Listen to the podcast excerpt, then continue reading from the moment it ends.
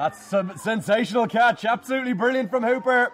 Was hit back firmly by Mayalo. Hammered down the ground. It could fly all the way for a maximum. It's gonna soar into the sky. That's the six they needed. That's 50 for Ferbrache. What a knock that is from him. Outstanding striking, and that six brings Guernsey back into the game. Could be a catch. What a catch! One handed grab, and that's Josh Butler, the captain. Oh my days, we have been treated to some catches in this tournament. Welcome to Guernsey Cricket's podcast. I'm Ben Ferbrache, Cricket Development Manager. And on this podcast, we're going to be chatting to players old and new, coaches, administrators, and hopefully a few other cricketing keen beans along the way.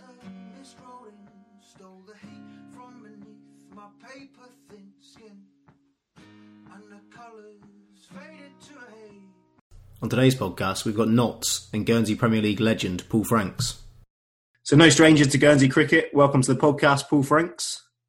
Morning, mate. How you doing? Yeah, good, thank you. Um, do you want to explain your connection to, to Guernsey cricket? Whew, crikey, where did it start? It started years and years ago, mate. I think we first came to the island sort of in, in the early 2000s when um, Nottinghamshire was still bringing beneficiaries over to play in various games and bits and bobs. And, you know, it became very evident there was a strong passion for cricket. Um, um, the, the, social aspect of cricket shining through to the fore as well. Very well, uh, very well run. Excellent hospitality, um, and always look forward to coming back. Uh, obviously, more recently, albeit it seems like a while ago now, I came back to play um, some some Saturday afternoon cricket with you guys in the Guernsey Premier League. Really enjoyed that. That was really really good fun. Um, so yeah, strong affiliation. Got some good friends down there, and you know, hopefully it won't be too long before we get a chance to come back. Yeah, no, that was really good. So The GPL, obviously, that you mentioned there was a great tournament for us, um, and also for us as players. Obviously, I was a bit younger then. Uh, you know, pick, picking your brains and stuff.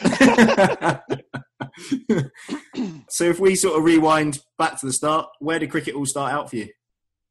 Cricket started in my local village. Um, I grew up a couple of streets from the cricket ground, where my grandfather who sadly passed away just before I was born, was one of the committee members. My dad then took on more of a responsibility at the club um, as he was sort of growing up. He was, became groundsman, and mum got involved. My dad became a very fine player himself, so I just got sort of tagged along. As an only child, I didn't have much choice, and then sort of fell in love with cricket at a young age. And I was basically, as we did back in that generation, grew up playing with people that were older than me. Um, so there wasn't many kids my age in the village where I lived who played cricket. So I had to sort of do a lot of fielding to start with as I was playing with the older lads. Um, didn't get much of a chance to bat or bowl and just sort of cracked on.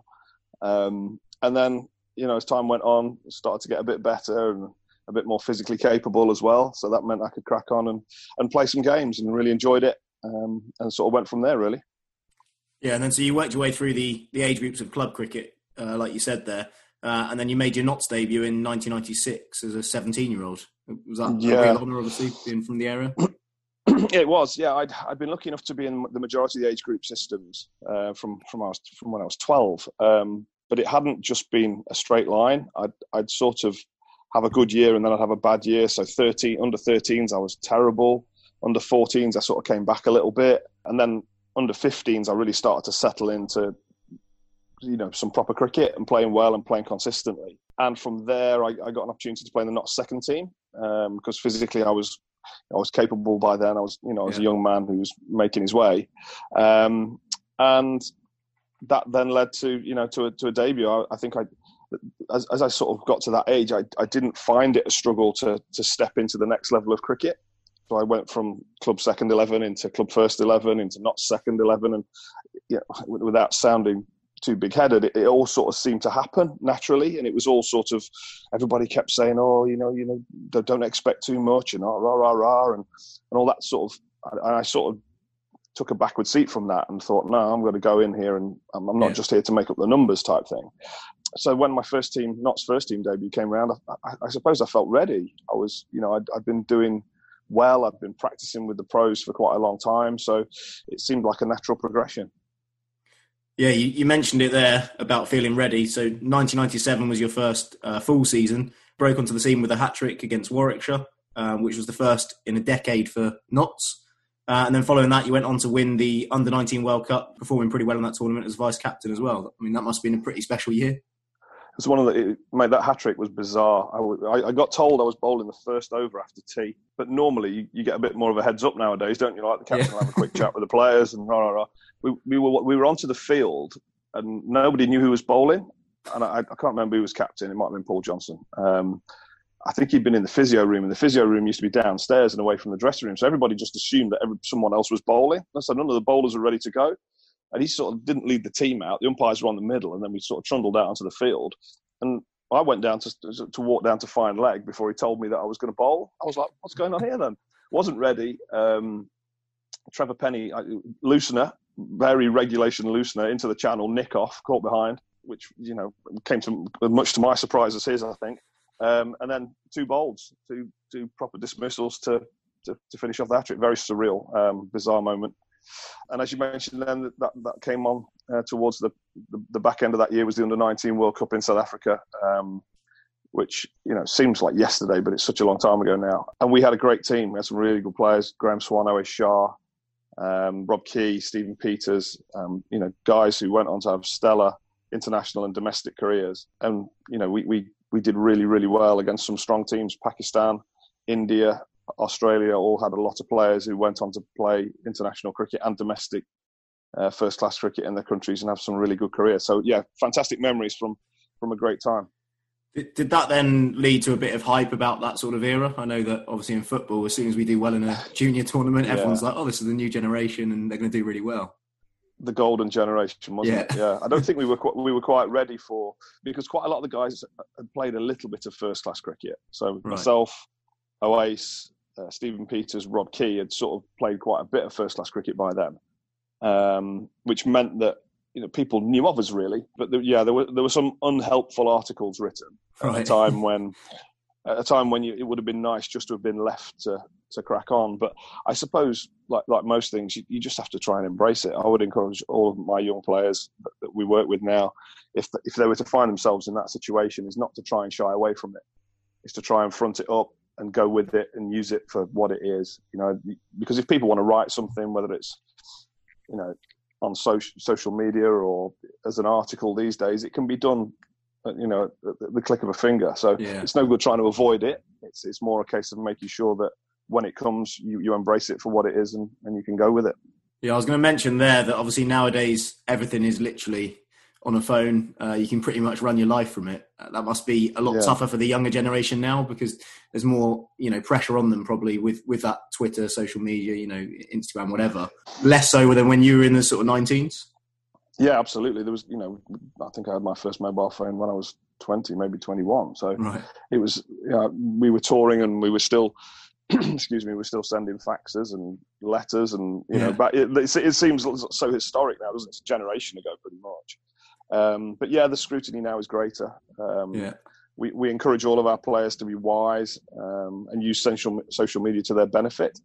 Yeah. Um, you know, they, they, have to be careful that they don't bring the game and the club into disrepute and, and pro- project themselves in the wrong light. You know, that's that's not what um, social media is there for, in my opinion. So, I think um, we have a relatively strong policy as a club towards that. Um, the PCA are very strong um, in advising the players on what they feel should be appropriate on their social media accounts. But ultimately, it's it's their responsibility. You can't yeah. sit there with them as, as as a club. We can't sit there with them when they've got the phone in their hand for 14 hours a day and we're not there. Yeah, you know, we, we have to we have to believe that they're going to going to represent themselves and the club in, in the right fashion. Yeah, so challenging for sure. Yeah, definitely. Yeah, following on from 1997, uh, you were called up to the England A side for a tour to Zimbabwe and South Africa. What are your memories from, from those tours? Um, I, I, wasn't initially selected, um, much to my distaste. I was gutted. It was it was a strong team actually that went, um, and they had a really really poor um, start to the tour because it, it, didn't stop raining for about three weeks. Right. Um, and they got they got out and got training, and one of the bowlers, I think it was Paul Hutchinson, actually got injured, and I remember a call coming through from ECB, probably David Graveney, maybe Geoff Miller, I can't remember, saying, listen, um, there's a chance you might need to go to Zimbabwe, rah, rah, rah, are you available? Yes. I was working away in, at Notts at the time, you know, it was, it was, more January, late January, so we are working towards our season anyway. And he, um, just said, give us 24 hours, we need to know that he's not going to recover. We don't think he's going to recover in time to take the part in the rest of the tour. So it's like, right, okay, cool. Uh, anyway, phone, phone call came through, flew out, um, and did quite well. It was it was quite an intimidating atmosphere. You know, Andrew Flintoff was making strong strides then, big character. Michael Vaughan was the captain of that trip, uh, making good strides. They were both in the test team within a year, and obviously Vaughan went on to be captain, and Flintoff went on to be the yeah. you know the, the best well the best all rounder since Stokes, if you like. Yeah. Um, so yeah, um, I, I love my time playing you know Lions or 18 cricket. Um, it was it seemed like a natural step on from county cricket, and it was a great way to broaden your cricket experience overseas in the winters. Okay. You know, to have toured uh, four or five different countries and played um, against some really strong opposition, um, learned a lot um, and really enjoyed it. Did, did you also ever do like stints for club sides away in Australia stuff? Goes. Yeah, I, I, didn't go to Australia until quite late. I, I went um, basically after we just had our, our, our second little girl, and it seemed natural. My wife was on maternity leave, and we, we, we went and spent the winter in Melbourne. Really enjoyed that. I thought you were um, going to say you left your wife at home with the kids. And... yeah, no, mate, it wasn't. It wasn't that much of a dream. Um, so we, um, yeah, I, I, went to New Zealand earlier on in my career, sort of in my early twenties. Um, yeah. Spent a couple of couple of years at a club down in Christchurch. Really enjoyed that. Got a fantastic relationship with the head coach down there, who I still speak to regularly. Um, he's a very good man. Learned a lot from him, mostly about coaching actually, um, and how to go about you know helping players and, and various bits and bobs. Um, and spent a season in Cape Town, well, half a season in Cape Town as well. So yeah, right. decent decent resume of um, geography on the on the travel front. really really enjoyed. But I think that's you know I, I, encourage all of our players to get out there and learn. Obviously, it's going to be maybe more challenging moving forward, but yeah. if there was an opportunity to get out there and and and learn about your own game in, in different environments. It's it's a great place to be able to go get on a get on an airplane and go and enjoy some different conditions. Yeah, so we we spoke about uh, added pressure. You were named uh, the Wisden Young Cricketer of the Year. Um, did that add more pressure onto you as a youngster? Maybe. Um, I think as I think as you start to to make strides in the game, and, and I think a lot was happening quite quickly at, at that time for me personally. Um, you, you sort of look at it as if, well, it's just another step in the right direction. Yeah. You know, it was it was it was more a case of that came as part of having done quite well and been quite successful. So it was nice to get that accolade. Um, obviously, it's it was at a time when things were going really well. Um, a lot of you know well well renowned uh, members of the media get to vote for that, and it was it was a very nice accolade to have achieved. Um, against you know at a time when there were lots of good young players in county cricket. So it seemed to be more of a uh, this is what happens when you do well. So I was I was yeah. delighted to to have achieved it. Um, and then 2000 obviously must be another highlight. You made your ODI debut uh, for England uh, against West Indies, I think it was. Yeah. Again, yeah, that must have been a, a, massive honour at home as well, was it? So at home, yeah, yeah. I suppose you know people always ask me how it feels to have only played once, and I suppose if you only ever going to play once, you would want to play at home. Um, yeah, it, it, was weird. It was a weird period of time. That that, that was the one part of my England Lions stroke England experience that I I'd, I'd never really understood was that myself and Matthew Hoggard were both, you know, earmarked as you know potential bowlers to move into the England team. Matthew was doing really well in for Yorkshire in white ball cricket and had yeah. done really well on the TV in a few games, and I'd done really well in the championship at the start of the year. And ironically, we both got picked in the opposite teams. So I, I, right. I, I got had scored runs and taken red ball wickets, and he'd taken loads of wickets with the white ball and bowled really well at the end. And he got picked in the Test team, and I got picked in the in the ODI right. team. So I don't know whether t- too many bottles of Lord's Beaujolais got drank that day when they were picking the team, or whether that was just how it was meant to be. But yeah, look, I, I wouldn't change it for the world. Um, it was it was a fantastic experience, um, and one that I can still picture very clearly. And and yeah, could, could it have gone better? Absolutely. Um, do I wish I could do it all over again and, and maybe do it 50 more times? Yeah, 100%. Yeah. Yeah, and then the flip side of that, 2001 and sort of 2002, um, must have been real tough campaigns. Uh, you had a reoccurring knee injury.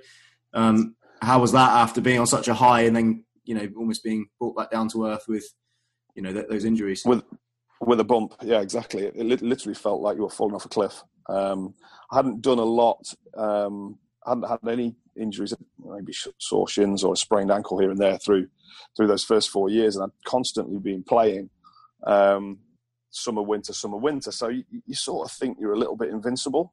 Yeah. Um, and, and I felt fit. I felt strong. Um, and then all of a sudden, one day, I think it was a, we went to Loughborough um, to play a pre-season friendly.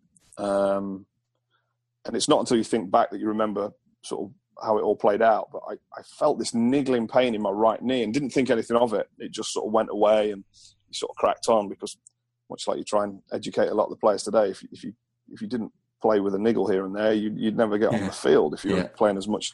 You know, the county cricket schedule was pretty grueling at times. Um, and basically, we, we, we took the field, and I, I, felt okay. Got through the day. Woke up the next morning, I thought, oh, that's not still not quite right. But and I, it carried on like that for a few weeks, but it didn't really get any worse. And then we went to play Leicestershire in a one-day game at Oakham School and I, it was about an hour's drive from Nottingham down to Oakham, and we, we drove down, and I got out of the car, and I was like, "Oh, crikey, that doesn't feel right." Um, spoke with the physio, spoke with the captain. They asked me how I felt. I said I felt fine. You know, it wasn't anything I wasn't used to feeling. Rah rah rah. Um, and then all of a sudden, you know, I went down to field a ball at fine at, at fine leg, I think, ran round, picked up, threw it in, and I just felt something felt something very strange happening in my knee. Uh, left the field and basically didn't get back on the field once.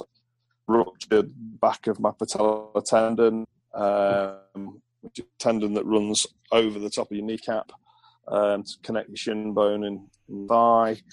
Um, quite a rare injury. Um, yeah. Turned out that I got like a little bone spur, bone spur on my actual knee, which had sort of been digging away a little bit.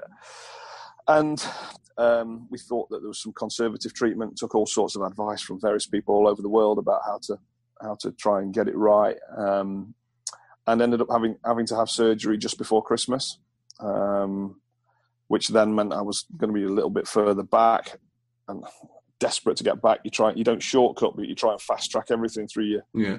through your rehab a little bit, which then I think probably cost me another month. But then when I came back, I, I, I sort of finished the season quite well um, and felt and felt good and felt you know felt happy with my form. So it, it probably then took about eighteen months from when I returned to play to feel normal again. There was never ironic that we're talking about the new normal now. There was always going to be a there was always going to be a new normal. Yeah. Um, and I think that was where was where I got to by probably the middle back end of the following year. Yeah, so that would have been the back end of uh, 2003, almost 2004. Um, yeah, and then obviously, right, yeah. obviously, Notts won the county championship title in 2005. Um, that yeah. must have been amazing, sort of following that tough three, four year period to come back and, and win it with Notts. Yeah, it was, and it was at a time when you know we'd we'd, we'd sort of not been a great side. If you know, it, we'd been inconsistent. Um, we'd had various players come and go. Um, We'd never really settled on anything. And then all of a sudden, we, we, we made some astute signings um, who, who fitted in really well. And we started to play some consistent cricket. It coincided with a I had, I had another um, niggling injury at the start of 2005, and I, I, was really chasing form, and I didn't play as much as I would have liked in that 2005 season. Ended up carrying the drinks quite a lot. The team was settled. Um, I found myself frustrated by not playing, but I also understood that I was I wasn't playing because the team was doing well and I was chasing my tail a little bit, looking to find some form. So yeah, this certainly didn't play as much as I would have liked, but was delighted that after such a long wait, we managed to we managed to achieve. Um, you know, something that I think at the time we, we thought we could, but we weren't we weren't confident that we would. If you know what I mean. Yeah, yeah. And then you had a successful next couple of years as well. So 2008 and nine, uh, you guys finished runners up in the county championship and then you went back on to win it in 2010. Also in 2010, I think you opened the batting a little bit as well, which is a bit of a different role. Uh, how was yeah. that? Uh, yeah, it was good. Um, we, we started to, like I say, we, I think after 2005, that, that team sort of reached its peak. So we, we, we saw quite a, a lot of guys move on. And we sort of then took another couple of years to really settle back into, right, we're moving towards something here. Durham were very strong at that time. Yorkshire had a very strong side at that time. So we were tracking against them. They, I think Durham won it two years in a row, possibly, and then we we came, like you say, as runners up to them. So for us to win it in 2010 was the highlight of my career from a Nottinghamshire point of view. Um, I was a much more prevalent role in that in that team, and in good form, which you know, yeah. as, as, sportsmen is, is, is all we ever want. Uh, it's you know, is that consistency of form, and you're working you're working really hard to make sure you can get that. Um, but as you mentioned, it was we, we, we, played brilliantly at the start of 2010. We were really consistent. We had Hashim Amla as our overseas player who was at the peak of his powers, and he was playing beautifully um, particularly in May and June, it, was, it, did plenty, and he just made it look so easy. As the time went on, we had injuries to our top order batters. We wanted to get a spinner into the team, um, which meant that I was, I think, I was the one that got drawn out of the hat. Um, I remember being called in by the captain Chris Read and the coach Mick Mick Newell, and then they were like, "Right, we're gonna, we want you to open the batting for the last month of the season." I was like, "What?" Because um, I've done it. I've done it in white ball cricket, and you know it's a bit different in white ball cricket. You can you sort of free yeah. up and just just try and take advantage of the fielding restrictions and go for it. But I don't think that was what they were after for the red ball. I remember playing against Yorkshire. We lost the toss and got put in, and we was we still we still had game a game or two to win. We were we were ahead, but we were just starting to show signs of losing our form. We'd played really well for twelve games or eleven games we got a month left, and I had a big swing at this wide thing that was barely within the tram lines and nicked it to second slip. And honestly, I think it was halfway through the third over, and I walked off and I thought, oh my god, you could have heard a pin drop. Everybody in the ground. There was a decent crowd, decent crowding because they were hoping that we were going to get you know get moving, and you could have heard a pin drop. And I sat in the changing room. I think I just sat with my pads on in disbelief for about three hours thinking, what the hell have I just done? But then thankfully, uh, we got pulled out cheaply and we, we ended up losing the game. But then I got 90 in the second innings, which was a little bit more Alastair Cook than Brian Lara, if you like, in the second innings. just, just looking for something on my pads and make sure I leave it outside off stump. Um, but yeah, I enjoyed it. I, I, I, took it on as a different challenge, and if it, you know, if it helped the team at a time when, you know, we were looking for an option, then I was delighted to do it. Yeah, and then in 2012, I believe you were actually allowed to, to speak to other counties, not not to give you permission to go speak to other counties, but you decided to to stay with the Notts. Was that a tough yeah. decision, or was that pretty easy? Uh, it, it, it, felt tough at the time, but with the benefit of hindsight, it wasn't really. Um, I, I got to a point where I was contemplating what my next steps were, were going to be. You know, I played at the same place all my life since I was like, I walked through the door as a ten year old, eleven year old. Um, so I'd been I'd been at the club for 23, 24 years, and, it, and, and in my mind it was it was about making sure I, w- I was still in the right place. You know, I, I, drove that conversation. I asked the club whether you know where where everything's sat. Listen, whatever you want to do, absolutely fine. We're not, you know, you you're you're entitled to to want to finish your career on on the right terms. Um, and they, they were very understanding of it all. We had some very open dialogue, and the the challenge that we we came to was, you know, am I still happy? You know, my all my family and friends are are local. I can still achieve everything that I want to achieve in my career. I don't really feel the need to want to move, and that and that didn't take long to decide. I just needed a point in my, I think in my in my own head where I I, I said, right, okay, make sure you're thinking the right things here. Make sure we're still motivated for the right reasons. Um, and thankfully, that you know, like you said, that, that, that carried on as as you mentioned, and I and I finished my playing career with Notts. Yeah, and then in 2014, uh, you took on the, the second team captaincy. Was this sort of a sign of you moving into more of a mentoring slash coaching role? Um, just just because usually people don't generally take on the captaincy of the twos, you know, that's yeah. sort of a younger thing. Yeah, no, you're right. It is, and I, it, it, was an interesting time. I, I think the club took the decision to they wanted some more experience in that second team. I think they felt they got a, decent crop of young players who who they wanted some on hands advice uh, on the field. Um, I'd had a couple of indifferent years form wise. The body was starting to creak a little bit. I was finding it hard to back up games, so I'd, I'd be fine for a week, and then I'd if I had a heavy workload for a week, I'd, I'd really find it difficult in the in, in, the next few days to get back yeah. into training to make sure I was ready for the next four day game. So the lesser tempo of, of second eleven cricket, three day cricket, the odd one day game here and there, you know, seemed like a good idea. Uh, it, it, like you say, it gave me a chance to start to look into coaching um, and running teams um, from a different point of view. I wasn't just concentrating on my own game anymore. Yeah, and um, that that was an opportunity for me then to to go and to go and do that. I really enjoyed it. I mean, it gave me a chance to step away from first team cricket for a little bit and and, and crack on and, and do and do what I really love, which was still to be involved in the game. Yeah, and then in 2015, you actually announced your uh, retirement from first class cricket, featured for Notts for over a decade, uh, and then you actually still went on to captain the second team. Was that again then more of a coach's sort of captain, or you know less sort of playing? Yeah, I probably should have retired from first team cricket before then. It just seemed like a natural time to do it.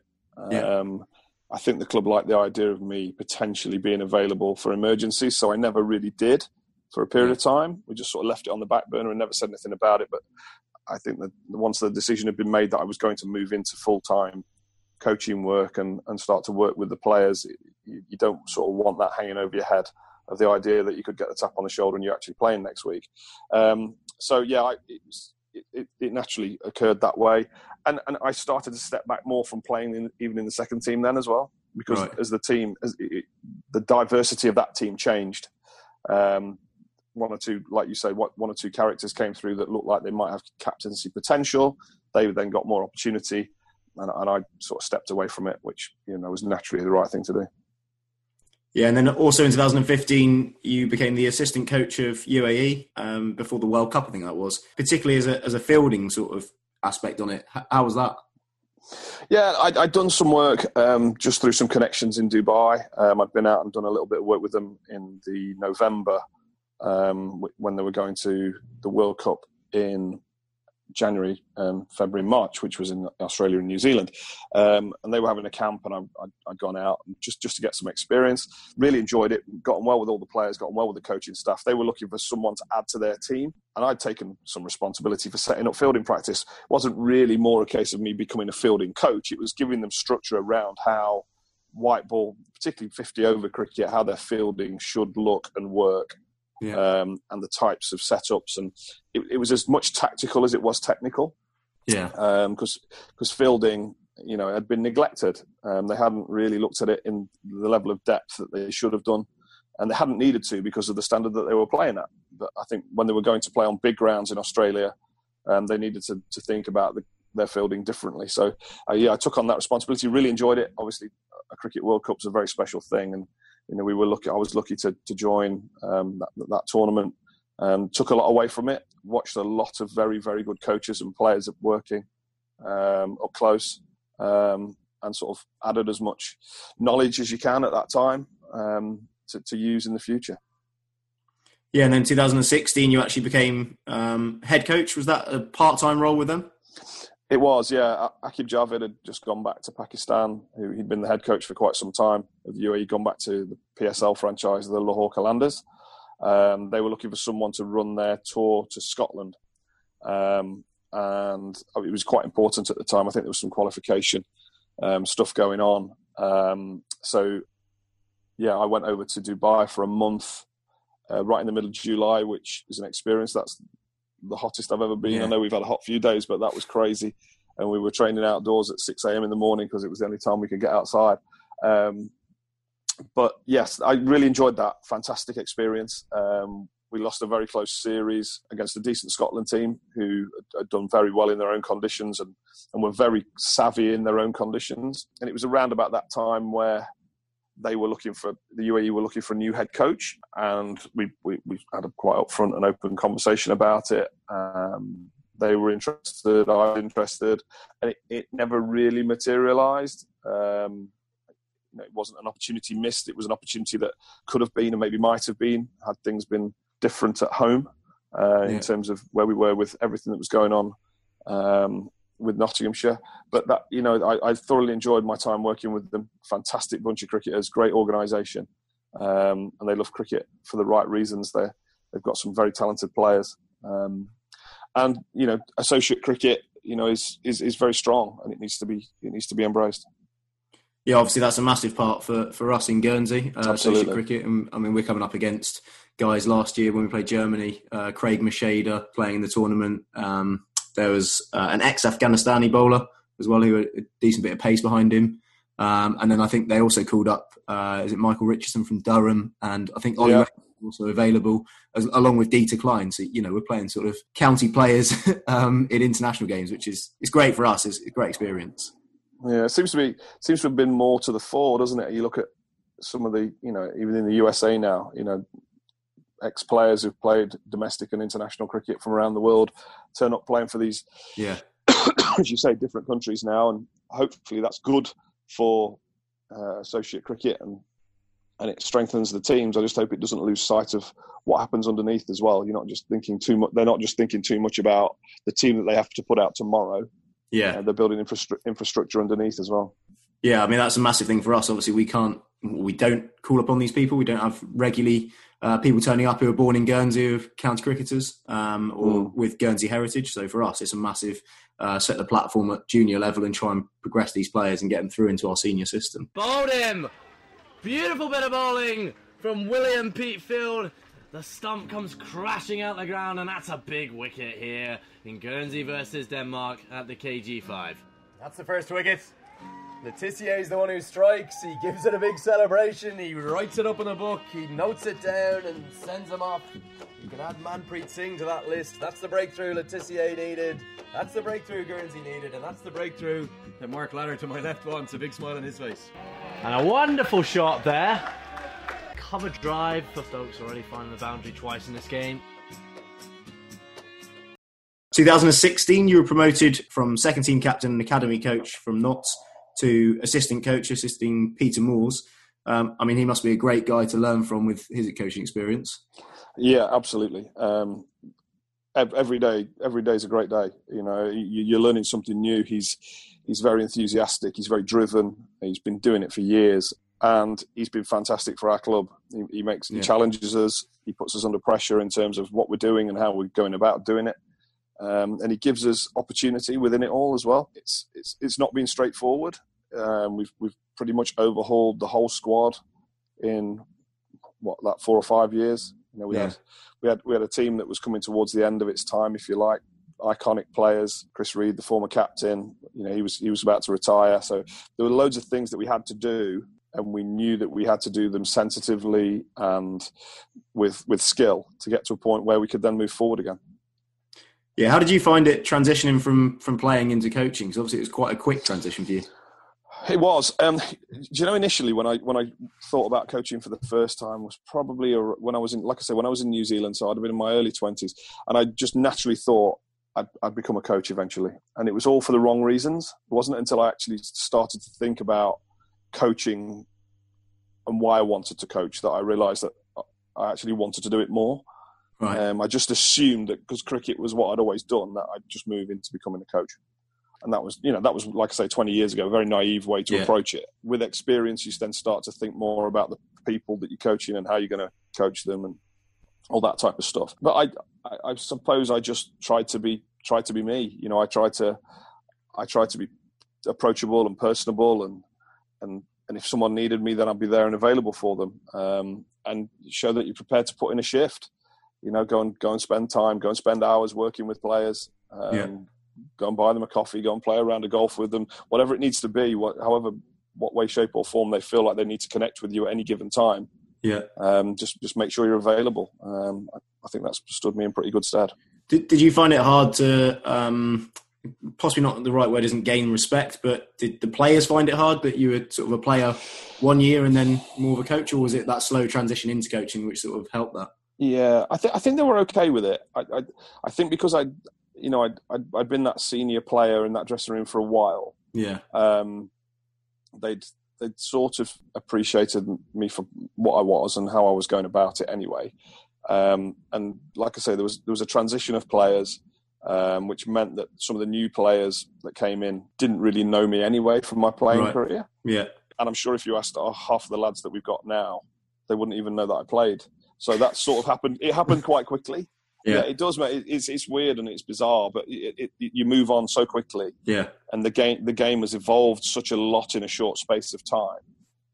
Um, with the formats that are out there now, the opportunities that that presents to to all of the players and coaches for that matter, that I think it was it, it felt like a natural progression, and you never quite know how it's going to work until you go and do it.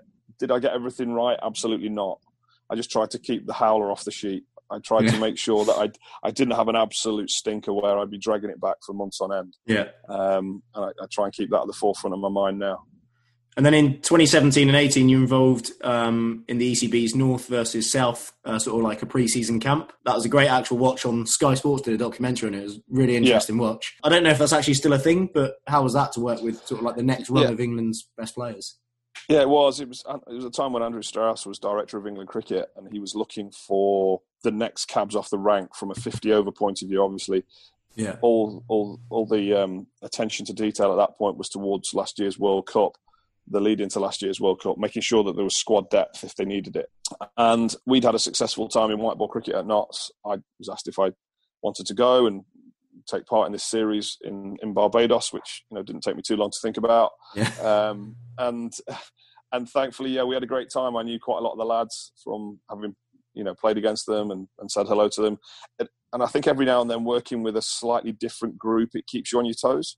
Yeah. If you if you go away and work with six or seven different players, we had a couple of lads from Notts. Stephen Mullaney was in that squad, and other players I'd worked with before. It just keeps you on your toes. You have to go back to your basics a little bit. You have to go back to making sure you can connect with new players quite quickly. Um, yeah. We didn't have loads and loads of time to to build a relationship, so you've got to crack on and, and, and get on with it. And we managed to beat the South, which was very satisfying. uh, you've also been, or you were going to be involved in the newly formed uh, the Hundred competition.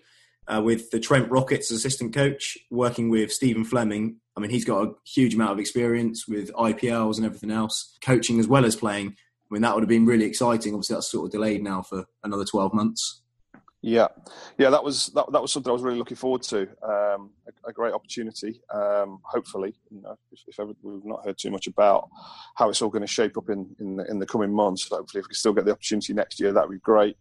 Um, I know from having when Stephen came over in autumn last year, when we sat down and sort of did our planning for before the draft happened and all those various bits and bobs. He was very excited about it. He came across very well, presented well. I knew him from obviously when we played together um, for a few seasons when he was captain, uh, what to expect. But he was he was very clear on what he wanted and how he wanted to go about it, and we just had to make sure that we were prepared to get on board with that and add quality where we could. But yeah, I think it's it's obviously diversified opinion across cricket yeah. about about where it, where its place where the hundred sits within the game and how it's going to shape in the future.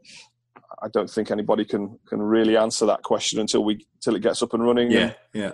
And we, we get to a point in a few years' time where we can turn around and say yes, it worked, or no, it didn't.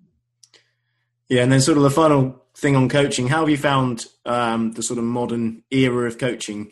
Uh, obviously, the game's changed drastically from when you first started playing to now. I think I actually saw a clip of you the other day throwing at Ben Duckett with a helmet on.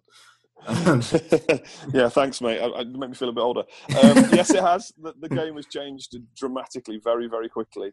As I mentioned just a minute ago, I think it the opportunities now that are in the game. Across, well, the world felt very small 12 months ago. Guys yeah. were flying off to play in tournaments in all these parts of the world for three weeks, four weeks, ten days, and, and being paid very well for doing so. And, and a lot of those opportunities are in forms of white ball cricket mostly T20, but now there's T10 and you know, there was going to be the hundred, and probably still will be the hundred. Um, so the, these these cross format players now are, and, and, understandably, players want to develop that aspect of their game. Uh, you know, that's that's where that's where they see themselves. If if they don't feel that they can make that next step into Test match cricket, which not every player who plays cricket in England is going to play Test match cricket for England, um, then the players are going to look for other opportunities to to do as well as they can for themselves yeah. and for their families. But who knows where the game might be in in 10, 10 years' time? You know, uh, we, we we sat in 2010, and if you'd said to me that you know we'd be sat in 2020 talking about all these different formats and different opportunities and how the game's looking, I'd have, I'd have said you know we're going a bit mad. But yeah. in 2030, yeah. we could be having in 2030 we could be having a very different conversation. Yeah, no, definitely. Um, moving on, just a couple of sort of quick fire questions. Uh, got any sort of funny cricketing stories? We try and keep them from on the pitch uh, rather than off it. I'm sure there's plenty of it. yeah, yeah, exactly. No, the, the, those days are gone now. You can't get away with anything off the pitch, and you can't get away with much on it now. Um, yeah, look, a, a, lot of my most recent ones. My long-term memory is not great, but I we play at Notts with a guy called Luke Fletcher, who is a very, very funny guy. Had a horrendous injury on the TV a few years ago, if you remember, yeah. where that ball ball hit him on the head. Thankfully, he's made a very good recovery. um, and he's a very fine bowler in his own right. But anytime he's on the field, most days there's normally a story or two. Um, the umpires love him. Players love playing with him. So if you ever get the chance to to get him to come to Guernsey to do an after dinner set or anything like that, if you're ever looking for someone, he's fantastic value. And I'll, I'll, I will not go divulging into his stories because I'm sure that Mr. Nussbaumer or someone will, will want him somewhere at some point, and he will he will entertain everybody royally. So he's your man. Um, and then on, on top of that, uh, who's the sort of best player you've played with or against? or sort of like the most talented? oh, I'd, I'd, say the most consistent and the most driven and the most um, professional would be Chris Read. Um, right, he was yeah. still trying to get better. He was still trying to get better the last day he played. Yeah, you know, and and that to me is a really good testament for for any young player to set out to do. You know, whether he should have played for England more or less, or done this or done that, that's for that's for us all to discuss over over a few beers. And I, you know, I'm his biggest fan, so I, I, know which side of that argument I fall on. But having worked with him as a player and worked with him as captain and worked with him as a coach, I, I really appreciated how good he was. Yeah. Um, as as captain, he was quiet, he was measured, he took his time, um, but he was brave enough to make decisions. Um, he led from the front by his performance and his, his, ability to read situations and play the game. And like I say, the players had so much respect for him. Um, they loved him for how he was. Um, and he played the game for the right reasons. The game was there to be enjoyed, and, and he was dedicated to that. Yeah, no, one hundred percent. Obviously, a very good wicketkeeper um, yeah. who held his own just on that front. Um, yeah, absolutely. Your, your favourite cricketing memory? Ooh, I know it's probably tough memory. to pin one down, but yeah, I'd go back to the last day of the 2010 season when we had to we had to accumulate a number of bonus points um, we were playing Lancashire at Old Trafford to make sure we won the county championship. Somerset were playing Durham at Chester Street. The weather had been terrible for the week. We managed to play the first day about 30 overs, and it was at that time when I was opening the batting. Um, and I think I got 40 and played quite well. It was a good pitch. It was a good pitch. We got off to a bit of a flyer. Um, and Somerset were playing more cricket up at Durham. And if they accumulated more points and won their game and we didn't, they were going to win the championship right. etc. So it was a bit to and fro. We were watching what they were doing, they were watching what we were doing, and we basically had to get to 400 and declare, accumulate our batting points, and then take three wickets. So we had to we worked out what we needed to do, and right, okay, we're going to do this, and we managed to get to 390 for nine with an hour and a half left. So the next 11 runs between 10 and 11 took forever, but we got there. They came running off, um, and then we took the three wickets in four overs. All right. And that was it. We, we so we won the the game just stopped. We won we'd won the championship. The game stopped. We just off.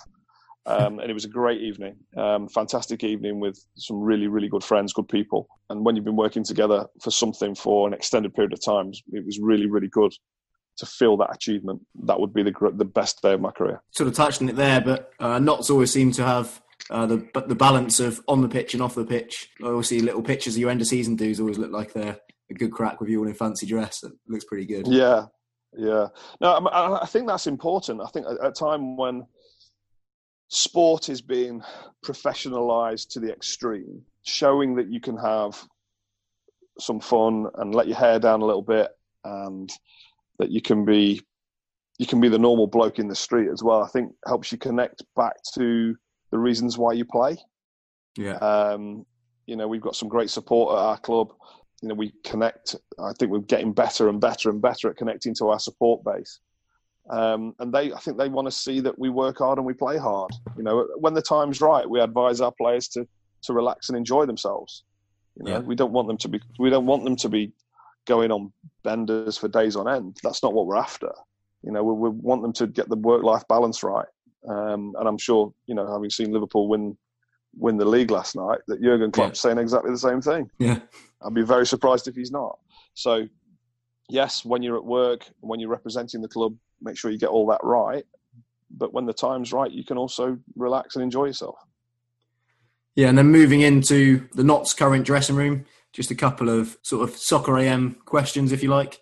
Uh, who's the current sort of players' player, the one that everyone thinks is the gun? Oh, crikey.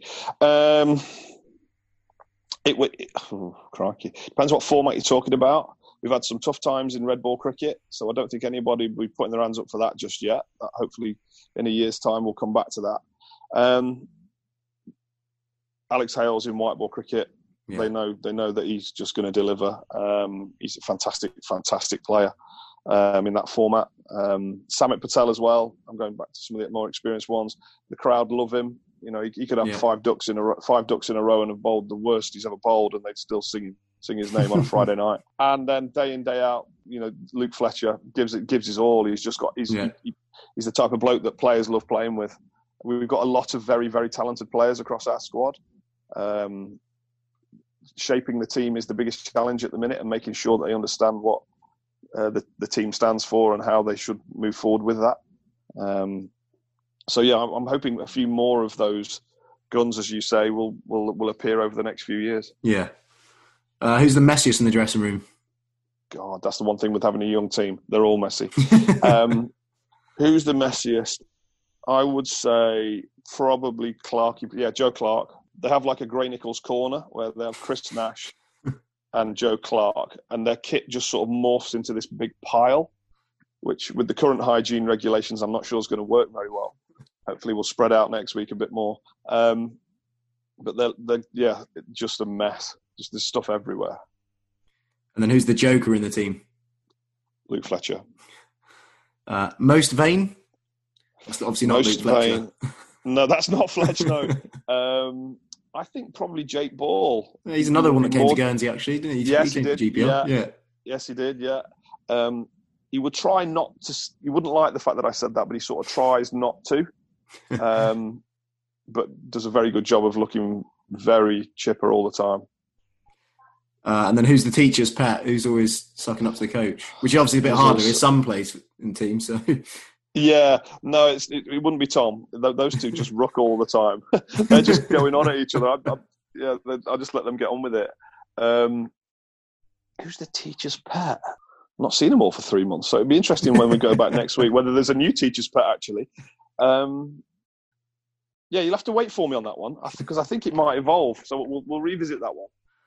Yeah. Okay. Best trainer, someone that's always just works their socks off. You know, does all the extra work. Um, Joe Clark.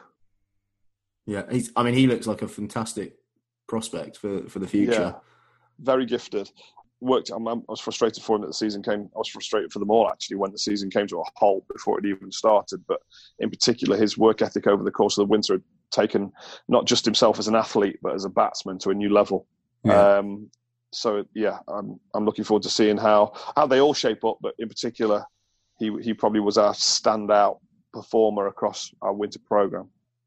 And then worst trainer, not necessarily someone who just is the worst trainer, but someone that doesn't want to actually be a trainer. You know, they come in for their two-hour slot and then they're straight out. I think Steve Finn last week told me that um, Tim Murtagh runs out the car park in his spikes and runs into nets bowls and then runs back out.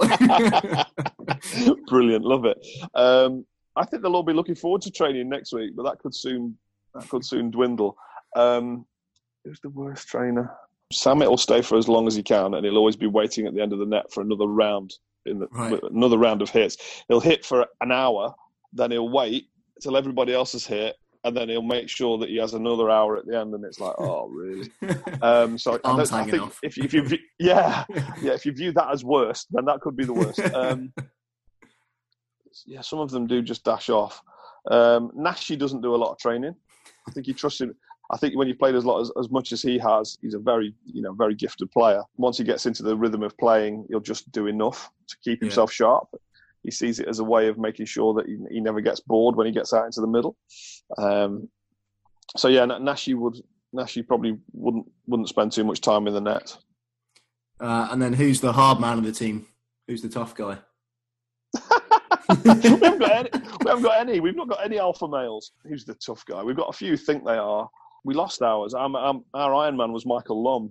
When we lost him, yeah. we sort of lost our we lost our um, our stone in the corner of the room, our rock, if you like. We don't really have an. I'm waiting for the next one to emerge. Really, um, there's a couple of younger ones who I think could turn into it. I won't right. put too much pressure on them by naming them. Uh, a couple of lads who are on rookie contracts who are actually, oh crikey, you're all right, you. Um, if, so if, if we manage to get his cricket their and their cricket up to the up to the right levels, I think there could be you know some some proper proper steel in that corner. Uh, and then who's Mr. Grumpy? Oh God, um, probably the, probably half the bowling unit halfway through day three. um, mostly the bowlers, mostly the bowlers or the batters when the nets aren't very good. so if the if the nets are rubbish and yeah, if they get a bit spicy, the the bowlers can't wait to bowl and the batters don't want to bat. Um, who's Mister Grumpy? Who would that be? It's probably a good thing that you know it's that it's that challenging. It seems that they're all probably in a good place. Yeah, I, I think I think they are. They're, no, they're not too grumpy. Um, they're not. They're not that style. No, no, no real grumpiness. Probably me actually. and then finally on the, on this little section, uh, who's the biggest badger who just eats and sleeps cricket?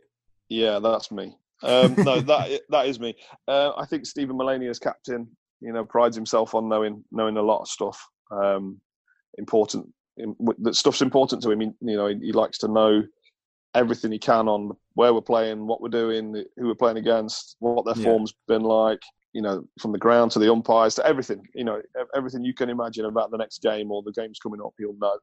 And then he'll know. He'll read it again at bedtime, and then again in the morning, and then he's very clued in, well clued into it.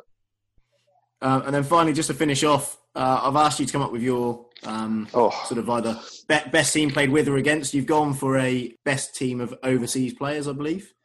I, I have, yeah, because I, I picked a Notts 11 the other day to play against my Notts A team against my Notts B team, um, which was done on a podcast a few weeks ago, and I managed to upset a few people. So I think it's in our best interest just to.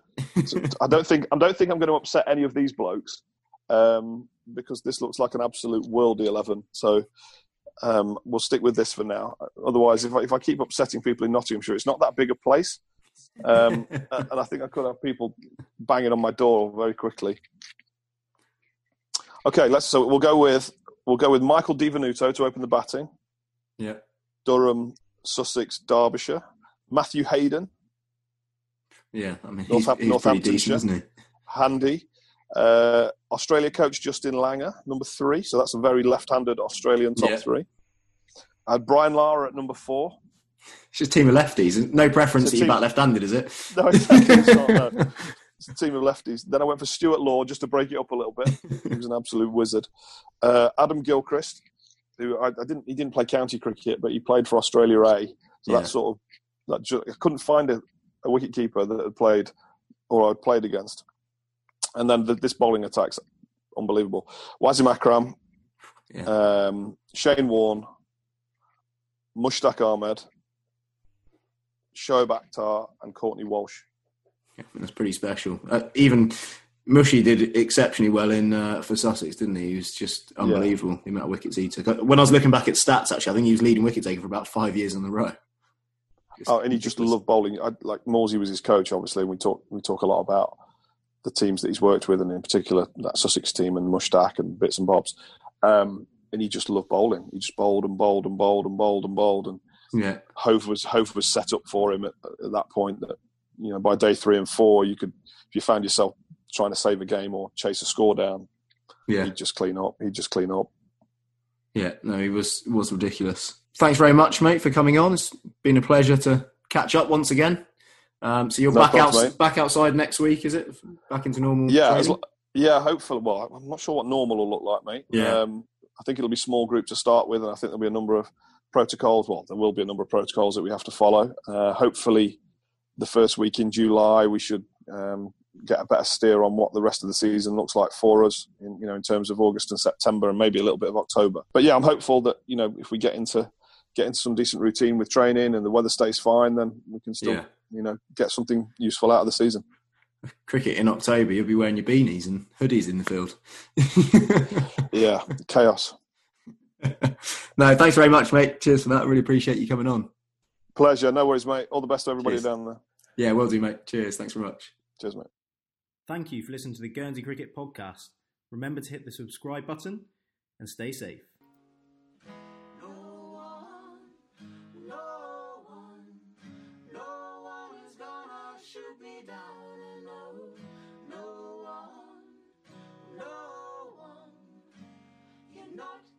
Should be.